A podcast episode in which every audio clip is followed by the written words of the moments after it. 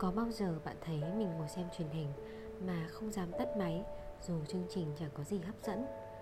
Tiếng huyên náo, tiếng súng nổ, chát chúa làm điếc cả tai mà ta vẫn không có cân đảm đứng dậy để tắt máy. Tại sao ta lại hành hạ ta như vậy? Tại sao ta không dám đóng cửa lại?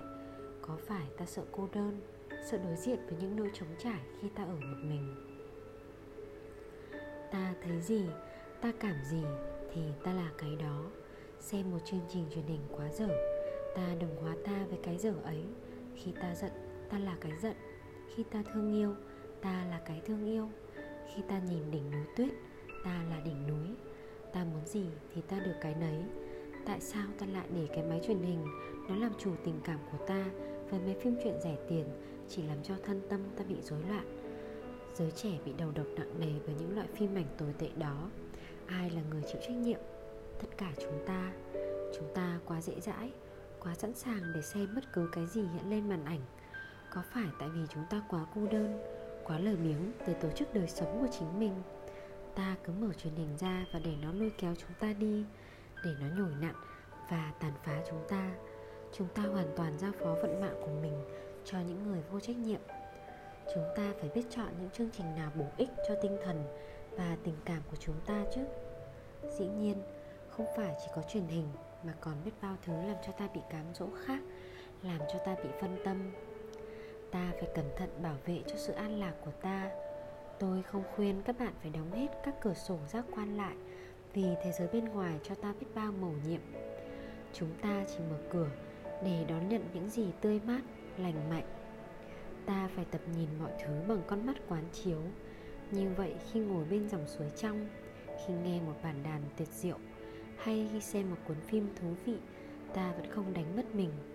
Để mình chìm đắm trong dòng suối, trong tiếng nhạc hay trong chuyện phim.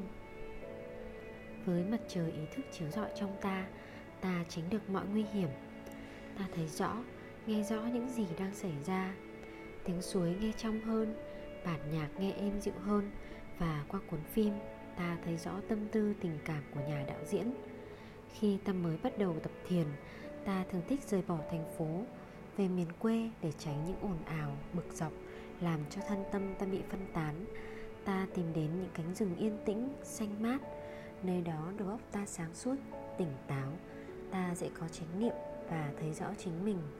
Một khi thân tâm đã được ổn định và trở nên vững chãi hơn, ta có thể trở lại thành phố và ở lại đó mà không còn thấy bị sao động nhiều như trước đôi khi ta không đủ điều kiện để rời thành phố, ta phải tìm ngay một đời sống bận rộn hàng ngày, những yếu tố tươi mát, an tĩnh giúp ta chữa trị chính mình.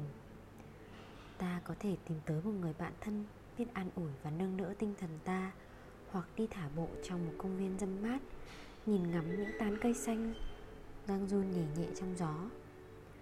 Dù ta đang ở đâu, giữa một thành phố náo nhiệt hay tại một vùng quê êm ả hay trên đỉnh thâm sơn, lúc nào chúng ta cũng cần phải giữ gìn và bảo vệ chúng ta bằng chánh niệm và bằng sự chọn lựa cẩn thận nơi chúng ta ở.